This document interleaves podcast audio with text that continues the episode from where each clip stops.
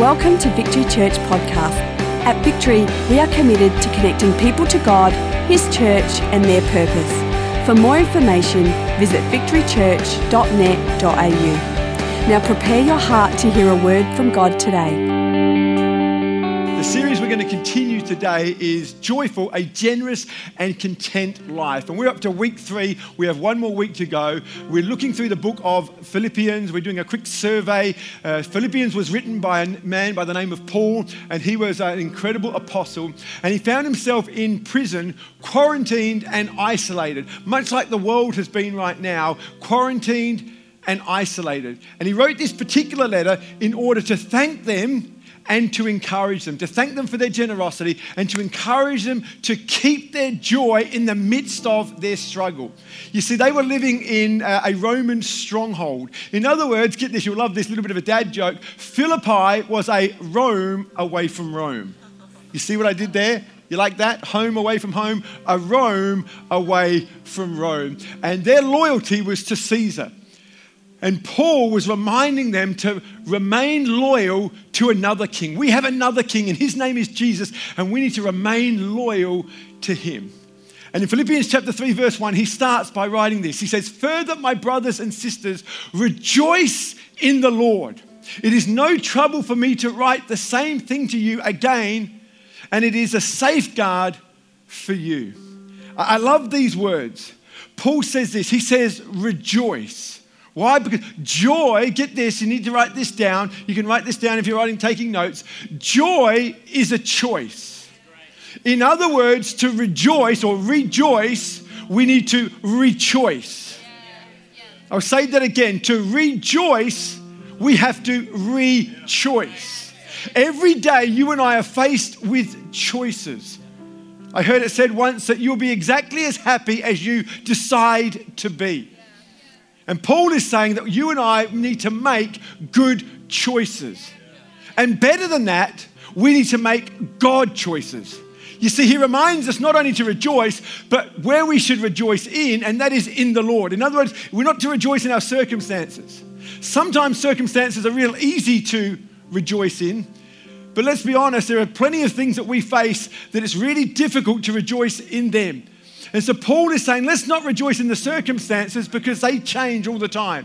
But let's rejoice in the one constant in our life. And the one constant in our life is God Himself.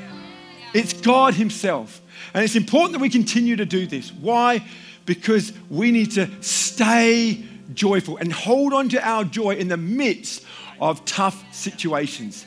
And Paul's so committed to this church, he says this. He said, it's no trouble for me to write this to you again and again and again. Maybe some of you parents out there can relate to this, when you have to remind your children again and again and again. And maybe you can't say it like Paul did, it's no trouble. Maybe for some of you are struggling right now to remind your kids, have you done your homework? Have you put out the bins? Have you done the dishes? Have you cleaned your room? But Paul is saying as a doting dad, hey, it's no trouble for me to write to you the same thing again. Because I want to remind you, because it's for your benefit. He says it's a safeguard for you. In other words, Paul wasn't writing these things because it benefited him, but because it benefited others. Much like when we as parents help our children with their homework. It's not for our benefit that they need to do their homework. It's for theirs. We as parents get no benefit from doing your homework. Children, listen to me. The parents don't get any benefit. It's for your benefit that you do the homework. And so I stand with my brothers and sisters who have young children who are at school. Please do your homework. The subtitle of my message today would simply be this, if you're taking notes. Choose it or lose it. Choose it or lose it. Now, I realize as I say that, that is easier said than done. But let's be honest, anything worth something is always easier said than done. If you take just your physical well-being and you want to decide to get fitter and you decide to go to the gym, that's not hard. You just got to go to the gym. If you want to get fit, just go to the gym. That's pretty simple. But let's be honest, it may not be hard, but it is hard work. And anything that is worth something has hard work attached to it. See, to rejoice is to rejoice, as we've already learned. But I realize that can involve hard work, and it involves good choices. And in order to help us further, Paul goes a little deeper with his advice and his instruction. And I want to read a big slab of scripture right now, and we're going to break it down and look at what Paul is saying to the Philippians back then, but how that applies to us some 2,000 years later. So if you have your Bibles, turn with me to Philippians chapter 3, and we're going to read from verses 2 right through to verse 14. Paul says this, and he starts out quite strong. He says, watch out for those dogs, those evildoers, those mutilators of the flesh. For it is we who are the circumcision, we who serve God by his Spirit, who boast in Christ Jesus and put no confidence in the flesh. Paul goes on to say, though I myself have reasons for such confidence. If someone else thinks they have reason to put confidence in the flesh, I have more. Paul says he was circumcised on the 8th day, of the people of Israel, of the tribe of Benjamin, a Hebrew of Hebrews, in regard to the law, a Pharisee. As for zeal, well, persecuting the church. As for righteousness based on the law, faultless. But he goes on to say this in verse 7, but whatever were my gains to me, I now consider them loss for the sake of Christ. What is more, I consider everything a loss because of the surpassing worth of knowing Christ Jesus my Lord, for whose sake I have lost all things. I consider them garbage, that I may gain Christ and be found in him, not having a righteousness of my own that comes from the law, but that which through faith in Jesus, the righteousness that comes from God on the basis of faith. In verse 10, he says, I want you to know Christ. Yes, to know the power of his resurrection and the participation of his sufferings, becoming like him in his death, and so somehow attaining to the resurrection from the dead. In verse 12, he says, not that I've already obtained all this or have already arrived at my goal, but I press on to take a hold of that for which Christ Jesus took a hold of me.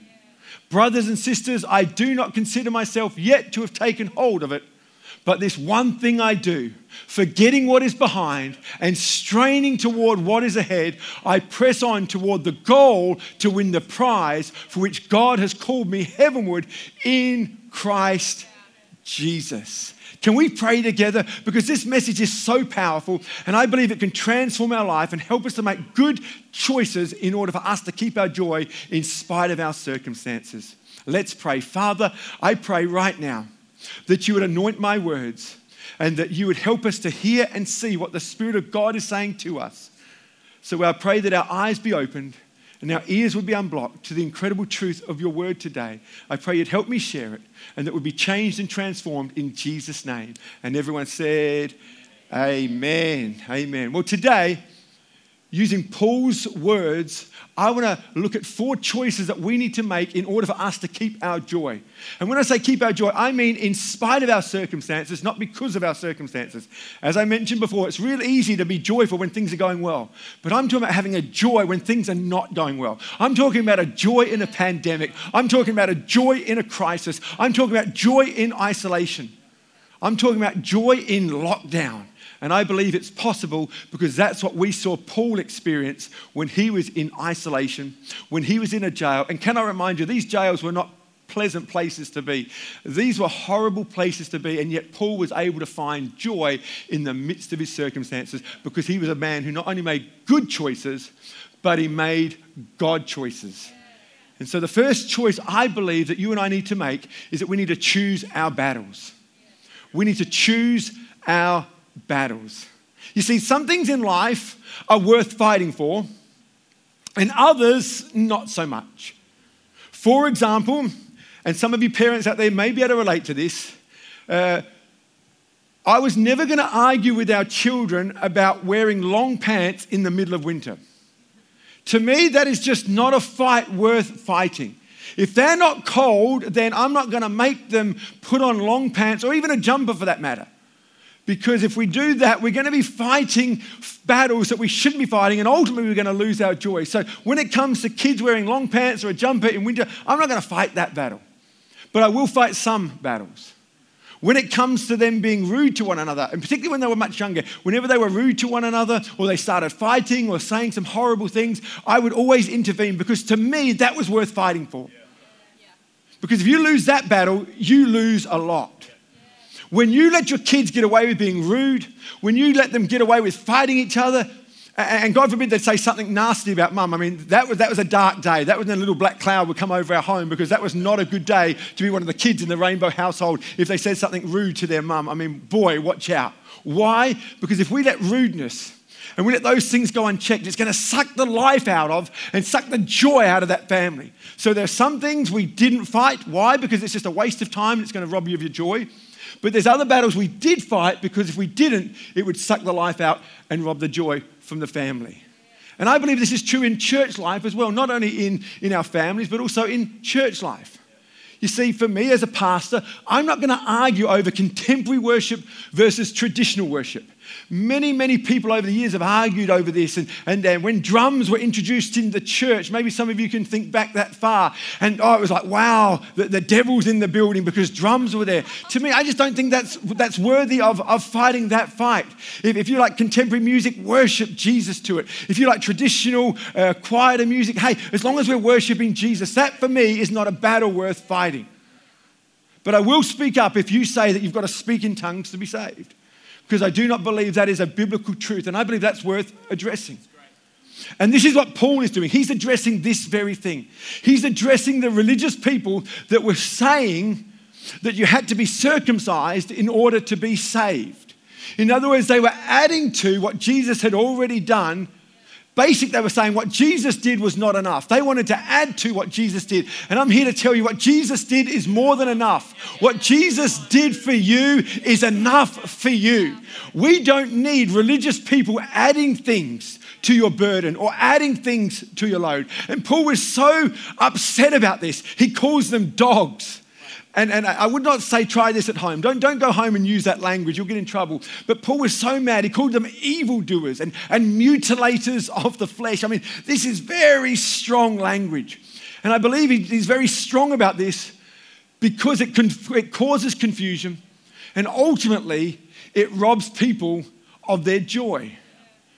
They were religious killjoys. Maybe you know some religious killjoys, people that steal your joy. They're like soul vampires. They suck the life out of you. They just suck all the goodness out of you. And I believe that's why there's so many miserable Christians, which is so sad. We as Christians should be the most joyful people on the planet, because we always have an answer. Even in the midst of a pandemic or crisis like this, we have an answer.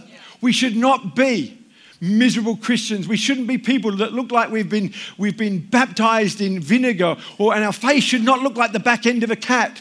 And if you don't know what I'm talking about, maybe you just get a cat and lift its tail up and you'll know what I'm on about. You know, that kind of pursed kind of lips and just it's not a good look for Christianity. You see, their joy had been stolen. John chapter 10, verse 10, which is one of my favorite verses of scripture. It says that the enemy comes to do a few things. He wants to kill you, he wants to steal, and he wants to destroy. All the good, all the life, all the godliness, all the joy that's in you, he wants to kill it, he wants to steal it, and he wants to destroy it. That's his sole purpose. He wants to make your life miserable. And unfortunately, there's so many miserable Christians, that we can change that if we make good choices. John 10 verse 10 goes on to say, but Jesus came that we might have life and have it to the full, have it with a capital L, life to the max. And I believe this is the kind of life that Jesus wants you and me to have and experience, no matter what the circumstance, no matter what the situation. I'm not just riding this pandemic out. I'm not just waiting for it to be over. I'm believing that we would be bigger and better. We'd be brighter and better as a result of this pandemic. And I'm believing that for you and your family. I'm believing that the things you learn about yourself, the things you learn about your family, the things you learn about your circumstance and situation would change you for the better in Jesus' name. Amen. But to do that, we've got to make good choices, and we've got to guard our hearts. In order to keep our joy, we've got to guard our hearts. You know, it never ceases to amaze me that when we leave our home, we lock our home.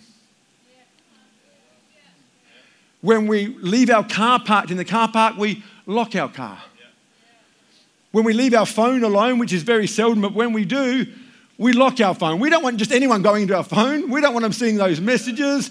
We don't want to see people seeing those pictures. We don't want that. We lock our phone. And yet when it comes to our heart, we just leave it wide open. And I want to encourage you today to make good choices in order to keep our joy. We need to guard our heart. And that may look like staying off social media. Not now. Now's a good time to be on social media watching church. But there are some things and some people that you shouldn't be following. They're just not good for you. You know, for me, social media right now is a necessary evil. I love it and hate it. There's so much good out there and there's so much bad out there, but you might need to guard your heart in this season.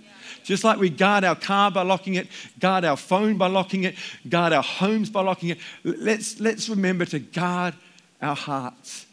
We're talking about making good choices in order to keep our joy in Jesus' name. Secondly, we need to choose to see loss as gain. You see, Paul had a great reputation as a scholar and a religious leader. And when he became a Christian, he lost his high position and he lost his reputation. And his response was not, poor old me, woe is me, why is this happening to me? No. His response was exactly the opposite. He realized that he gained so much more. Why? Because he got God. He lost his reputation. He lost all those things, and yet he got God. I know for me, 2016 was much like that. I lost lots, but I remember thinking back with fondness over 2016 when my health was in jeopardy and we lost our youth pastor, and there was a number of things that we lost during that year. But I remember being at the end of it saying, you know what I got? I got God, and that means more to me than anything else. When you get God, you get everything. And that's what Paul was saying, that less is more. It's called addition by subtraction. It's one of those paradoxes of the Christian life. If you want to go up, you've got to go down. And sometimes if you want things to be added to your life, God's going to first take some things away from your life. The Bible calls it pruning. I remember as a young kid watching my dad go out into the garden and prune our roses. And when I say prune, anyone who knows my dad and knows his temperament and personality, it was more like a massacre. When Dad would finish with our roses, they were unrecognizable. I mean, they were just these little stems left. And I was thinking, boy, I think Dad's blown it this year. I don't see how those rose bushes are going to survive that. But it always amazed me. As the next year rolled on, we had more roses than ever before. And they were bigger and more beautiful than the previous year. See, I believe things need to be cut off our lives in order for us to have some gains in the future. See, backward steps aren't always negative steps. We always want to move forward, and there's nothing wrong with that. But sometimes in order to move forward, you've got to take a backward step. See, I believe that life is more like chess than it is checkers. In checkers, you only move your pieces forward. But in chess, we have forward movements, sideward movements, and backward movements. And I believe our lives are more like that. It's not always about going forward. Sometimes we have to step aside. Sometimes we have to step backwards. Other times we have to step forward. And so our life is more like a game of chess than it is like a game of checkers. And maybe you've lost something recently. Maybe you've lost a job in this season. Maybe you've lost a relationship. But I love this thought of Jim Elliot's, this incredible quote. He was a missionary who ultimately lost his life serving Jesus. And he said this, "He is no fool who gives what he cannot keep to gain what he cannot lose." I love that thought. And that comes straight from the heart of Paul, and it comes straight from the heart of God himself. And this crisis has taught us, I believe, that less is more.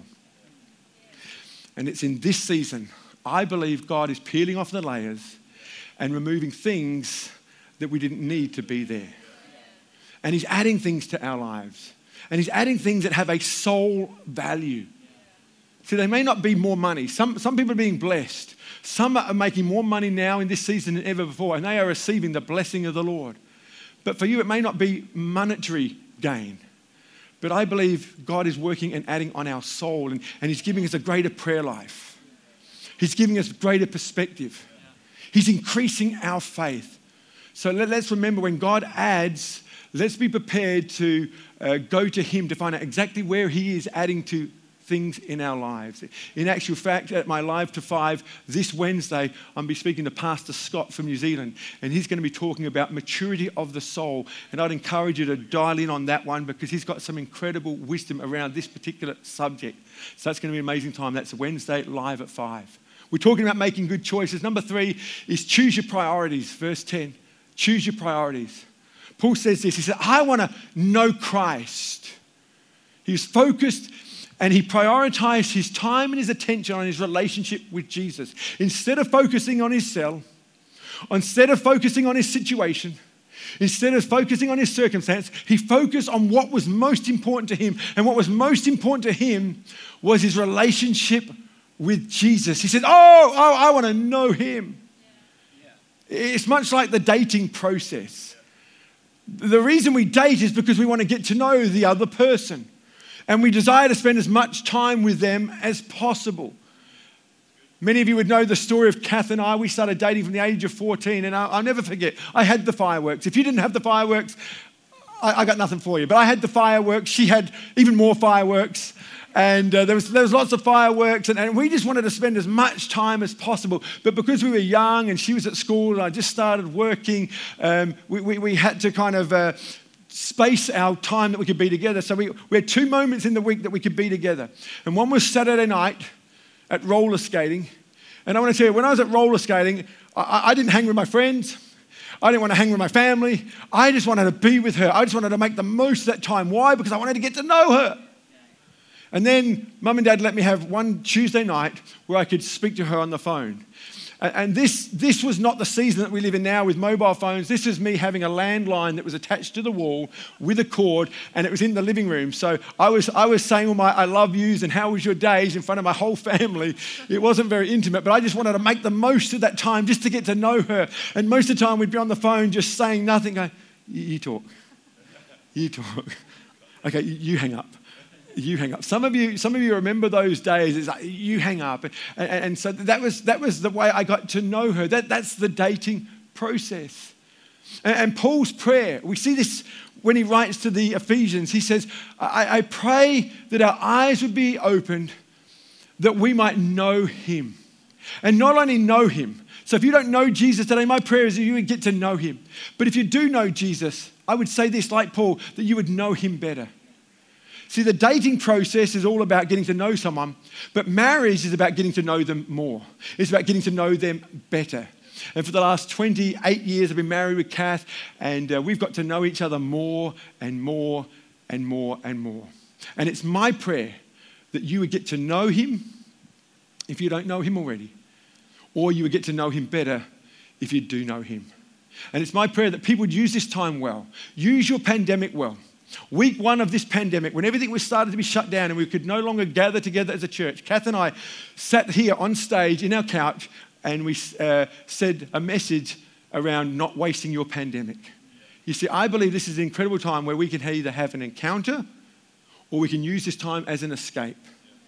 And I believe, and it's my prayer, and it's my heart, that we would use this time to encounter God, to experience him and not just escape the harsh reality of that which we're facing. Let's not just use this time to binge on Netflix. If all we get from this pandemic is a few series under our belt, we have wasted this time.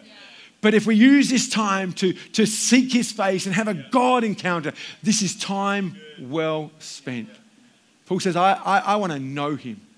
And I not only want to know him, I want to know him in his power and his pain. See, everyone wants to know him in his power.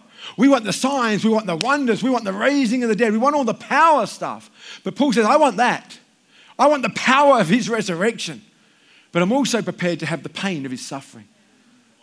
And I wonder how many listening today want the power but not the pain. If we are going to know him, is to experience both the power and the pain. And I say, hey, let's have more. We need more of the power of God. Let's be honest. I'm believing revival along with the next pastor. We need the power of God more now than ever before. But no, with the power, there does come pain because suffering is attached to anything good and anything great. And the cool thing about suffering, and I don't mean to be morbid, but suffering for Jesus is a way of us living out the story of Jesus himself because Jesus himself suffered. Fourth and finally, we need to choose the future over your past. See, Paul had a holy dissatisfaction. At least that's what I call it, a holy dissatisfaction. He says, I've not already attained all of this. In other words, Paul was satisfied with Christ, but he wasn't satisfied with his Christian life. And I believe there's too many Christians, they are self-satisfied because they compare their walk with other nominal Christians instead of trying to be the best version of themselves. Jesus died for you that you could be the best version of yourself. Let's not compare ourselves to other nominal Christians, those that have settled, but let's press on. Paul says, forgetting what is past. Now, this word forgetting is an interesting one because he's not talking about a failure to remember. Some of you still remember the pain and the hurt of being let down and being betrayed and being abused. I get that. Paul's not talking about forgetting it. But what he's talking about no longer being under the influence of that thing. No longer being affected by our past. We might remember it, but we're not affected by it. We can remember it, but we live in the healing of it. We live in the power of his resurrection, and that thing doesn't touch us anymore. And I believe Jesus is wanting to get us to a place where we can forget. In other words, we're no longer under the influence and we're no longer under the effect of our past. We're not a hostage to our past and we're not defined by our past. The Bible tells us in 1 Corinthians chapter 2 that no eye has seen, no ear has heard the incredible works that God has for us. And so to this end, Paul says, I press on. In other words, I follow after. It's like an intense endeavor, much like a hunter pursuing his prey or an athlete chasing victory. Arnold Schwarzenegger was asked about how he trains. He says, when I train, I visualize my arms as big as mountain tops. That's what he said. It's crazy. I mean, he was passionate. See, Paul not only had a holy dissatisfaction, but he had a holy determination. As did Jesus, who for the joy set before him endured the cross. He endured the pain, the blame, and the shame. Why? Because he saw us some 2,000 years later living in the joy and the peace of what he achieved on the cross. I believe with all my heart, church, the best is yet to come. I know we received some bad news about unemployment this week, but I believe with all my heart, the best is yet to come. I believe if God is for me, then who can be against me? Thank you for taking the time to listen. If you have any questions, please email us at admin@victorychurch.net.au.